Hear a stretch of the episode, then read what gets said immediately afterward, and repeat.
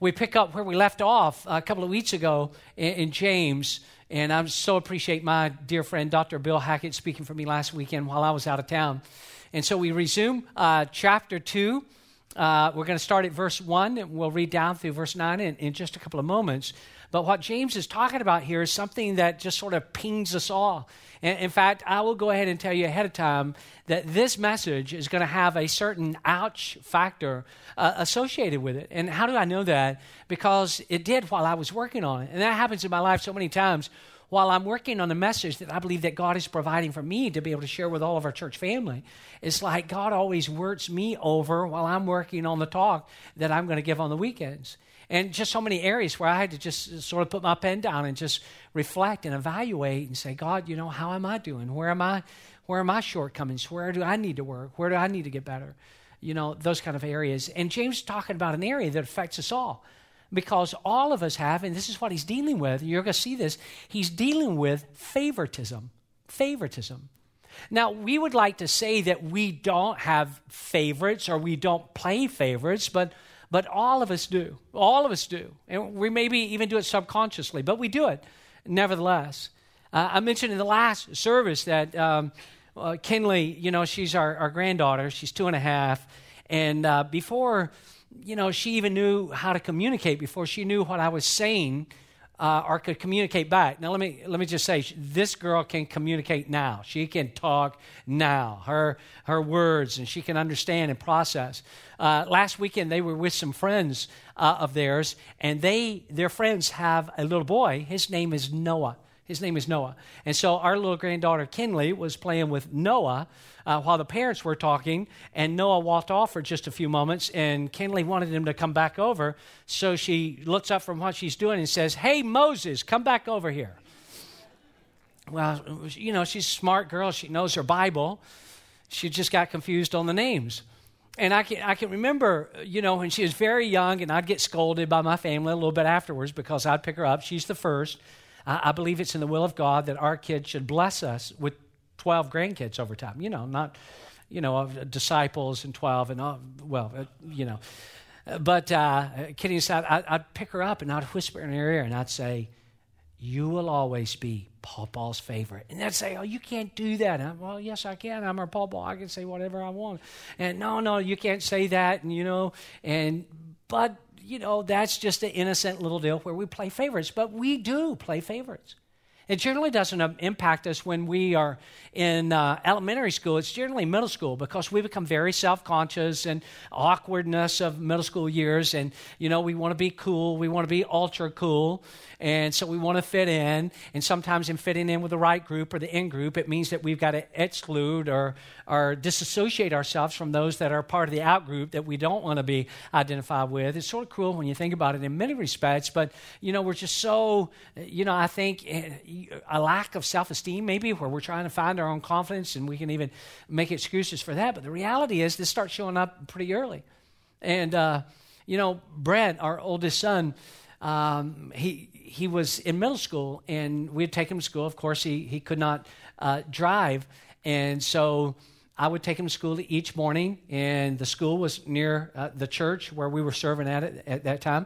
And I would drop him off. And it just so happened that the parent's drop off and pickup area was like very, very close to the front doors of the school. And all of his buddies, they'd gather sort of out front and just be hanging out. And Brent looked forward to hanging out with his friends a few minutes. You know, I wanted to get there a little bit early so before school started, they could just hang out and sort of on the front lawn of, of the school there.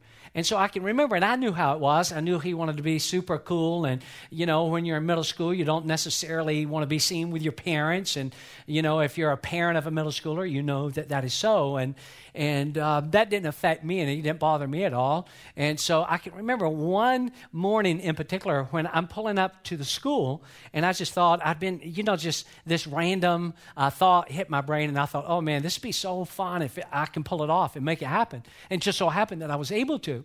And so we pull up to the school. I see all of his buddies out front. I know he wants to get out. I know he doesn't, you know, he would prefer that I would have let him out like a half a mile, you know, before then so he doesn't have to be seen with dad and such. So we pull up in front of the school. Just as we're pulling up, I, uh, I, I, have this concept, this idea in my mind, and I want to distract him. see if I can pull it off. And so I said, Brent, what is that over there? And when he looked, I noticed his hand had been in the front seat there, sort of between the two of us. When he looked away, immediately I grabbed his hand as fast as I could. I knew he'd pull away, so I really got a good grip on it. And, and I held it up. All of his buddies were there, and I held it up for all of his friends as though we had been holding hands all the way to school. And to add emphasis, I started honking the horn, which he seemed to really appreciate. We've been holding hands all the way. Isn't this beautiful? Isn't it wonderful? And, uh, you know, he, he didn't, I, I enjoyed it, I think. I laughed a lot harder about it than he did. He didn't seem as amused by it. But we carry this over and we play favorites. And you're about to discover that James is writing to the church, to a group of Christ followers, about this very issue. The major theme of the verses that we're going to look at this morning is that favoritism should never find its way within the context of a Christian community. And maybe a little background would be helpful here before we dive into today's passage. It's very important, I think, for you to understand that at the time that James writes this, and the people, the body of Christ, the believers, the Christians that he is writing to, they're all a part of the Roman Empire. And at that particular time in the Roman Empire, about 8% of the people, 8% of the people had wealth. There was another 2% that were gaining wealth, but the remaining 90%, 9 out of every 10 people of that population lived in conditions that we would describe as forbidding poverty, abject poverty. I mean, my heart was moved. I know yours was when you heard Maritza talking about these kids and this unbelievable poverty and their need for food and and shelter. And so, this is the setting that James is speaking into. And with that in mind, I want you to look on the screen. We're going to start at verse 1. Uh, this is James, James chapter 2. And I want you to look at it carefully with me because he's dealing with this whole issue that we're going to talk about for the next few moments in regards to favoritism. And what, he's, what does he have to say about it? He says, My brothers, as believers in our glorious Lord Jesus Christ, don't show what? Don't show favoritism. You can't do it. Don't let it be named among you. And then he provides an example. He says, in order for you to really get this, let me just take one segment of our culture. And because, you know, this, this was a pervasive attitude within the culture of the Roman Empire, show favor to certain groups of people and, you know, totally disregard others. So he provides them with an example. Look at it in verse 2. He said, Suppose a man comes into your meeting. Actually, it would be a church service wearing a gold ring and fine clothes, and a poor man in shabby clothes also comes in. If you show special attention to the man wearing fine clothes and say, Here's a good seat for you, you know, sort of a privileged place, but you say to the poor man, You stand there, or hey, better yet, you sit on the floor by my feet. Have you, James says, not discriminated among yourselves and become judges with evil thoughts? Listen, my dear brothers, he says. Has not God chosen those who are poor in the eyes of the world to be rich in faith and to inherit the kingdom he promised to those who love him? And then he, you know, this is pretty strong. Next portion. But you have insulted the poor. Is it not the rich who are exploiting you? Are they not the ones who are dragging you into court? Are they not the ones who are slandering the noble name of Him, Him being Jesus, to whom you belong? If you really keep the royal law, and we'll come back to this, if you really keep the royal law found in Scripture, love your neighbors yourself, you are doing what? What does he say? You are doing right. But if you show favoritism, you, what does he say about that? You, you sin and are convicted by the law as lawbreakers. And he's talking about it as a culture that was seeping into the life of the church. It was, again, it was so pervasive in the Roman Empire. And, and what James is saying, yes, but it cannot be named among you. There's a New Testament scholar, his name is David Nystrom, and he gives us a glimpse into the culture at that time. You'll see his statement up on the screen as well. Take a look at it. He says, Nystrom does, in the Roman world that James is writing into, in the Roman world, the poor were faith, faceless nothings in the eyes of the wealthy. wealthy. And James is just saying, but that can't be true among you. You're, you're different. You belong to the body of Christ. You're, you're a follower of Jesus. You are seeking to embrace the teachings and, and the gospel of Jesus. And, and Jesus doesn't look at people that way. Jesus doesn't show favoritism at all. And he is warning them in this particular example about enthusiastically embracing the rich while at the same time demonstrating a disapproving attitude toward the poor. And James is saying, no, that can't, that can't be a part of you. It doesn't matter what you see, what you hear every day. It doesn't matter that this is in your face. You are different. You are followers of Jesus. You have been redeemed by divine grace. And when you think about this or any other context of life where there would be favoritism, he says, in this regard, both should be welcome into the church. And both should be treated as equals because this would be the identical response of God. And how do we know that pertaining to God? We just look at the next verse. In fact, I'd like for you to read these words with me. Six words. Everybody read them with me. What does he say? For God does not show favoritism. And that's Romans and that's Paul, but uh, you know, James is saying that God doesn't show favoritism and neither can you. It is not to be named among you. So, if God, and it's the point that James is wanting to make, and it's the point that I want to deal with today, and I, you know, I say this with having to process and really think through this in my own regard, and just say, God, is there any spectrum of life where I'm showing favoritism? And if so, root it out from me. So, really, what we've got to think essentially is this if God does not play favorites, then why do we hold on to this uh, erroneous notion that it's okay for us to play favorites? And we do this, we do this all the time. And we do it with various reactions. And what I'm suggesting that all of us do today is to just really, you know, do sort of a, a moral inventory, do a spiritual timeout, and just say, God, are there any areas in my life where I'm showing favoritism? Because this is really, James is really nailing this down. He just says, it can't be. I know, I know the pressure. I, I know what you're hearing. I know what you're seeing every single day. But you've got to root that out because God does not play favorites. God does not show favoritism, and neither can you. And you can't favor one group over another. So I suggest that we identify where, where do we struggle? And, and, I'll give you some examples for you to consider, all of us to consider. For example, here's one. Do we do, like in this particular case that James is addressing in chapter 2, do we favor people who have an elevated net worth? Does my attitude have any variation between a person who holds, say, for an example, a very, very expensive, prestigious, say, golf club membership, and the guy in rumpled clothing who holds not a expensive membership to a affluent club, but who holds a bottle of water for sale on the side of the road? Do I treat this guy different from this guy? Do I play favorites with this guy over this guy? And James would say, don't do that. God doesn't play favorites, and you can't. And, and the reason why, here is the embodiment of why we cannot do that because all people matter to God those with elevated net worth and those who have nothing. Here's another example Do we favor people who say, have an impressive occupation?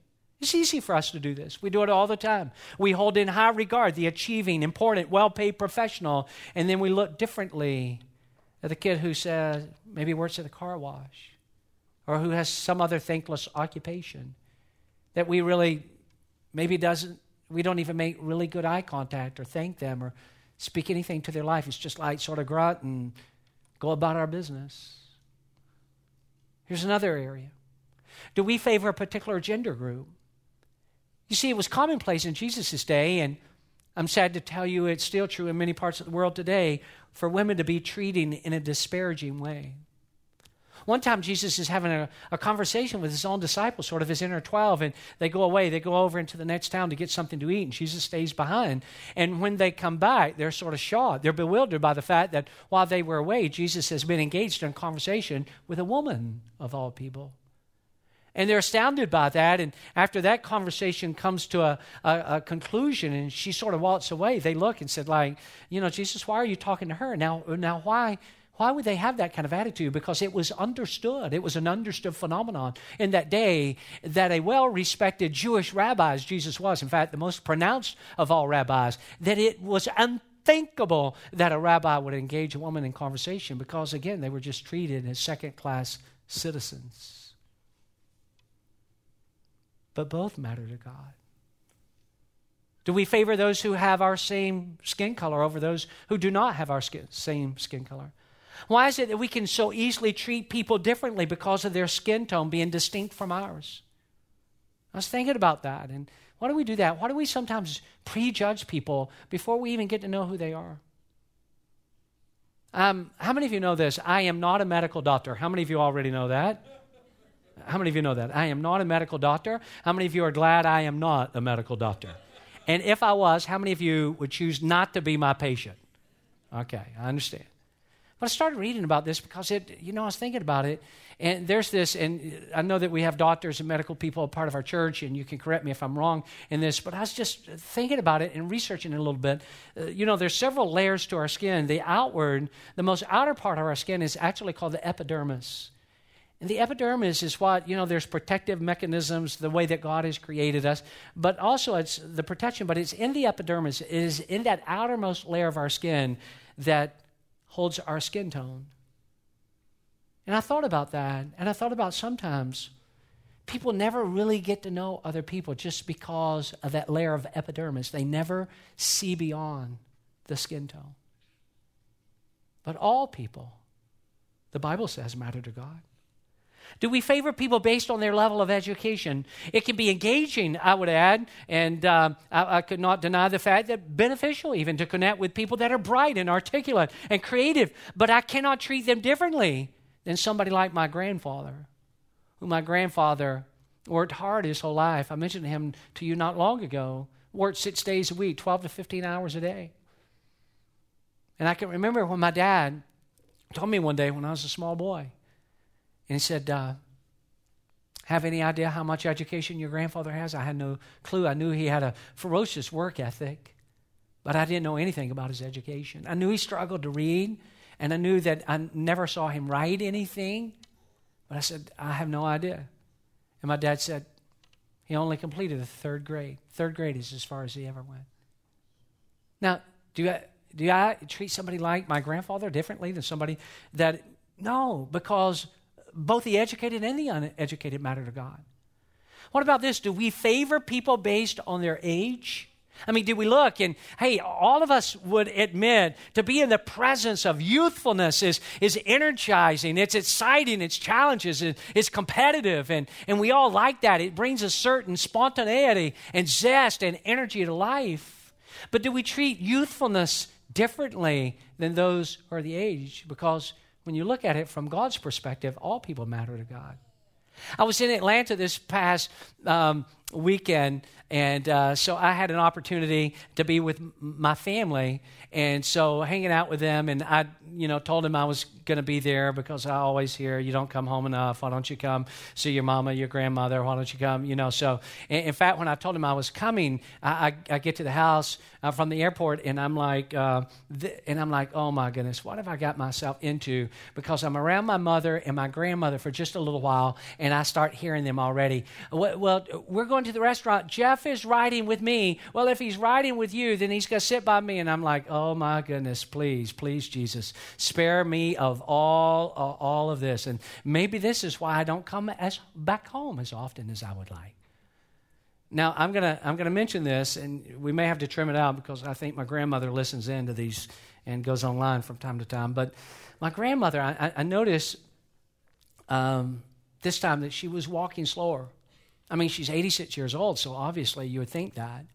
And we went to a, a, restaurant not too long after I'd gotten there. It's not the kind of place that any of you would want to eat. It was just sort of a family style place where as soon as we sat down, they brought out, you know, these platters of like very, very hot fried chicken and roast beef and gravy and homemade mashed potatoes and green beans and coleslaw and peach cobblers. Not the kind of stuff you, you wouldn't even think about eating anything like that. But I was enjoying it. I ate, I ate, I ate and ate and ate. And, uh, walking into the restaurant because I had to ride with my grandmother, I, I noticed that she she walked slower than I've ever seen her walk. She calls it not her cane, but her walking stick. Could you hand me my walking stick? And I noticed we got out of the car, and, and, this is sort of humorous if you just happen to be around. It's like we had this deal going, you know, the system one, two, three. I hold her hand on one, two, on three. I pull, and she gets up, and then she grunts a little bit, and then she starts walking.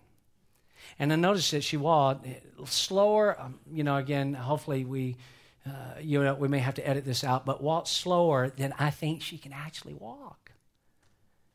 And I'm walking behind her, and it's like a little step and a little step And I'm thinking, man, I hope lunch is going to still be served when we get and little step and smile at me and little step. And I'm thinking, hey, we probably missed lunch. I hope they're open for dinner. Just little step. And then I, I thought, this is the same grandmother that when I was a kid got pulled over by a Georgia Highway Patrolman for going 100 miles an hour in her car.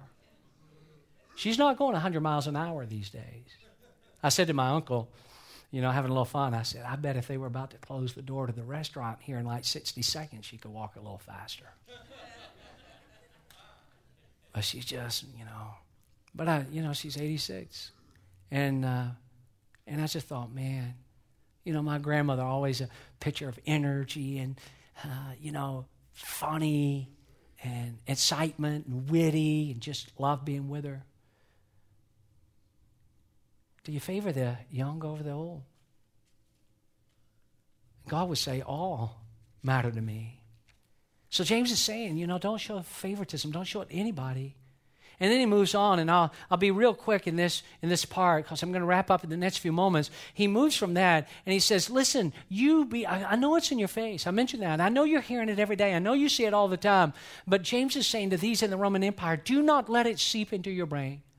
Do not let it occupy space between your ears. Do not think that it is normal for a follower of Jesus to show favoritism because all people matter to God. In fact, James, it gets a little bit deeper into this passage we're looking at this morning, and he says, This is what I want you to do keep the royal law. You keep the royal law. And then he tells them what the royal law is. He says, You know what I'm talking about? The royal law that Jesus gave us, and it's found in the scripture. And the royal law, he says, is this in case there was any quandary as to what it really was. He said, The royal law that is found in scripture is this love your neighbor as yourself. And we see that in the Bible. And it is the, uh, you know, it is this idea that you know, it is taken for granted, this assumption that we do love ourselves. And I would imagine the vast majority of us in this room right here right now. We, we have this one nailed down pretty well. And how do, how do we know that we love ourselves? We demonstrate it in rather simplistic ways. We feed ourselves and we bathe ourselves and we sleep and we work out and we brush our teeth and we purchase clothes. But it's also apparent in the more complex ways that we love ourselves because of our thoughts and our will and our desires and our opinions. And those things matter to us because we matter to us. And you'd have to say that we love ourselves. And, and God doesn't have a problem with us loving ourselves. In, in, fact, God loves us in, in an extraordinary way. Rick Warren has written this You cannot make God stop loving you because his love is based on who he is, not what you do. It is based on his character, not your conduct. This doesn't mean, he writes, that God approves uh, or likes everything that you do because he doesn't. But your sin does not stop him from loving you. So God loves us. And listen, friends, I'm just telling you, God doesn't have any problem with us loving ourselves himself. He just said this love people the way you love yourself. That's what James is saying. Now go out and love people like you love you. And love all people. Don't show favorites to anybody. You love all people. You love rich people and poor people. You love people with powerful and impressive occupations and those who stand on the lowest rung of the occupational ladder. You love people. You treat people with dignity and respect, men and women. You love yellow people and red people and black people and white people and brown people and old people and young people because God loves us all just the same and all people matter to God. And because they matter to God, they should matter to us. And J- James compels us to do this, not favoring any group over any other group. He just says you love them all. And you don't show favors to anybody because all matter to God just the same. I can't speak for you. I really can't. But I walked away from this text having spent hours in it. And when I got to the end, I just had to bow my head and say, I need eyes like Jesus because I don't always have eyes like Jesus. And I need a heart like Jesus because my heart is not always like Jesus. And I need to love like Jesus. Perhaps some of you are like this as well. Sometimes your thinking gets disordered, and the surrounding culture really does start seeping into your brain as well, instead of the attitudes and the teachings of Jesus says, Do not play favorites. Do not show favoritism. All people, all people, all people, all people matter to God. I need the perspective of God's angels. Look at this verse, Luke 15 10. You see it on the screen. In the same way, there's joy in the presence of God's angels when even one sinner repents. This heaven inspired joy is for one who repents, and that one represents anyone, not just those who fit into our comfortable categories. Maybe even today, as we wrap up, and I want you to just hang with me for the next three minutes. Maybe even today you would say, you know, I want to help people that are very much unlike me. I'm so glad that James 2 1 through 9, the passage, the way that it fell, we, we wouldn't have been smart enough to be able to figure this out ahead of time. I wouldn't ought to have been. But I never dreamed that when we came to James 2 1 through 9, that this would be the same day that we would have Maritza and Nicole with us and that we would have an opportunity to help people that are so unlike us, to help orphans. We don't know about that. I mean, I can't tell you what emotionally I felt when, when Maritza talked about that two year old. And as soon as she said that little two year old boy that walked over to John and pulled on his pant leg and just, could I get your coat? Could I, could I just get some food? I couldn't help but think about my little granddaughter because she's two. And anytime I, I have her with me, I don't take my eye off of her for a nanosecond, not a millisecond. I, I don't take my eye off of her at all. But when John and Maritza turned, this little boy who was cold and hungry, to see who he was with, he was with no one. So you and I have got an opportunity today to help people that are unlike us, orphans, and those who are steeped in unbelievable poverty, and people who are very, very sick, not because they will not go to a doctor, it's because they don't have any doctors to go to, and people who are lost. We can make a difference. We really can. I hope you'll partner with us on this because here's, you know, it's too late for us to sign up. I hope you'll do it next year. We can't sign up this year, but you and I can be a part of touching these orphans in Bolivia, and I'll tell you how we can do it. Our teams that are going to go down is going to be comprised of construction people who are going to work on this orphanage. And that's going to be a wonderful thing. It's going to be so helpful. There are going to be teams that are going to set up medical clinic. People just like we have here at our church, medical people, like Dr. Stuart Harrell, who many of you know, he shakes hands often before services. He'll take people through eye exams, and we'll give people eyeglasses, and they'll be able to see clear. To be able to think that they can have their eyes checked and vision and get medication, we will take all kind of medication. Why? Because they don't have it, and they don't have access to it. And we'll have to buy it. We'll have to buy the glasses. We'll have to buy the construction supplies. We'll have to buy the medication. We'll have to buy the resources that we'll give to the kids and the evangelism out. We, that, that doesn't, nobody gives that to us. We have to buy it. And in order to buy it, we know that the price tag, when you add up all of the construction materials and all of the medical supplies and all of the medication and all of the materials for the evangelism and outreach and everything that will happen in the medical part and the dental part and the optical part and the construction part and the outreach part, when you add it all up, it's about a $35,000 project. And we need your help.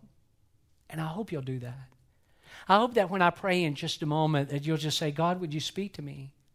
All people matter. And I'm going to ask you to help people that are so unlike you and people that you'll never meet. But God knows them, and God loves them, and God has blessed you and me so that we can help them. Now, I, I know what a lot of you are thinking. I, I get this full well. I, I'm not prepared to give today, and that's okay. You don't have to give it today. If you do have it today, and when you pray and you feel that God is speaking you to a amount, first of all, don't don't discount. If God gives you an amount that is like a little bit shocking to you, like really that much, I mean, consider that being God because you probably wouldn't think about that on your own. How many of you know what I'm talking about? You wouldn't just come out with an outrageous number on your own and say, wow, so consider that that could be God speaking to you. And if God speaks to you to give that amount, you don't have to give it today, but sometime in the month of June toward this, it would bless a lot of these kids. It would be helpful to the people in that particular village and caring for their needs. So I hope you'll help us. If you're prepared to give today, give today. Make it payable to Victory Church if you're writing a check.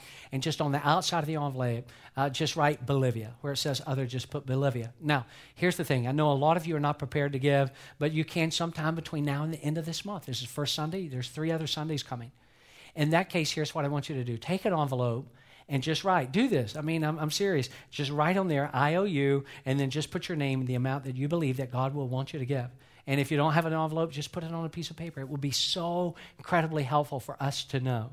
For us to know. We know what it's going to cost to get all of these supplies, medicines, all of this together. And it will be helpful to know what's going to come in toward that project. So, would you do that? Would you bow your head even now while the ushers are getting in place? After this prayer, just hold steady. Don't leave while the offering is being received. Don't leave. Because right after they receive it, it will just take them a moment. I'm going to come right back up, mention one thing quickly, and we're done. But right now, where you're at, bow your head, close your eyes, and just say, God, speak to me. I know that I, I need to love everybody. I know that everybody matters. And, and God, I don't, I don't want to play favorites with anybody. And Lord, I'm, I struggle in some of these areas. And I know that there are those who are struggling today. I pray that you would just help us, God. Help us to fulfill the royal law, which is to love our neighbor as we love ourselves. And that's all inclusive. That's not just for groups that we are comfortable with, it's for all people. And God, I pray that, secondly, as we think about how you would have us to respond to this orphanage in Bolivia and help these little boys that are in so, so in need. I pray that if you speak an amount to our heart, that we will understand it's from you and we'll have faith enough to act upon it to either give it today or to make a commitment today that we'll give it sometime in the month of June. And I just pray it. I just pray it in your name. Help us to hear and help us to obey. In Jesus' name. The guys are going to take that. Here's what I'd like to challenge some of you businessmen and women with. Some of you, some of you, you could give, I hope you'll give personally, but God has blessed your business. And I'd like to ask some of you business people to just really, for this one, this is a pretty sizable project, to, to really pray about. And again, you don't have to give it today, sometime in the month of June. To just say, God, what kind of substantial gift could I give toward this orphanage out of my business? And pray and ask God. And then, you know, believe that God will provide the resources. Again, we give it between now and the end of the month. The usher's going to receive it. Hold steady, and then I'll come back and dismiss us.